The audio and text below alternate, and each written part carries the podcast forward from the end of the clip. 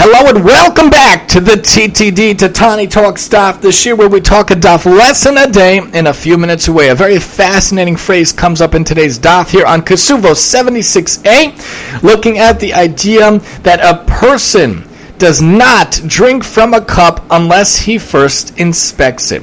That's the idea. It's an allegory. It is a metaphor for the idea of life, how we have to look into different things. If I take my cup, I first look into the cup and make sure there's no dredges, there's no grossness, there's no crumbs or anything my kids might have put in or anything that might have got there from different cooking or whatever. I'm inspecting my cup and making sure it's good before I'm drinking from it.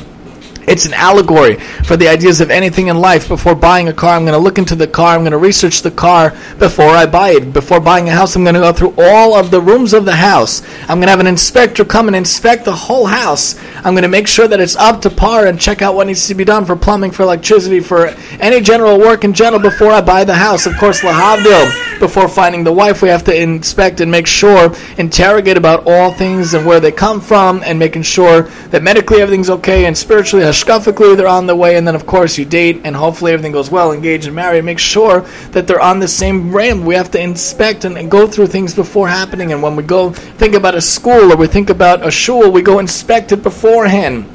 We see if we like it before we enrolled our kids in the school. We met with the principal and we had a walkthrough of the school.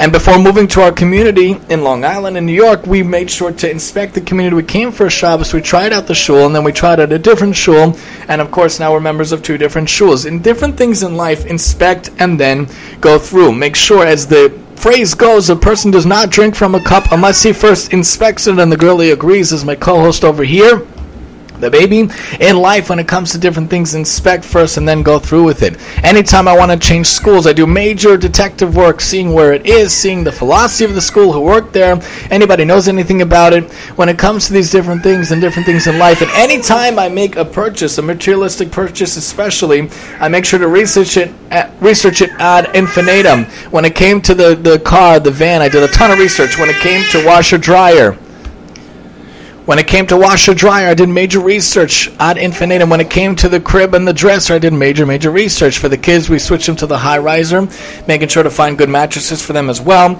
And uh, in general, when it comes to these things, and in the future, when the girlie switches to a bed, looking into major, major research of good companies and making sure it's eco friendly and no emissions or anything like that.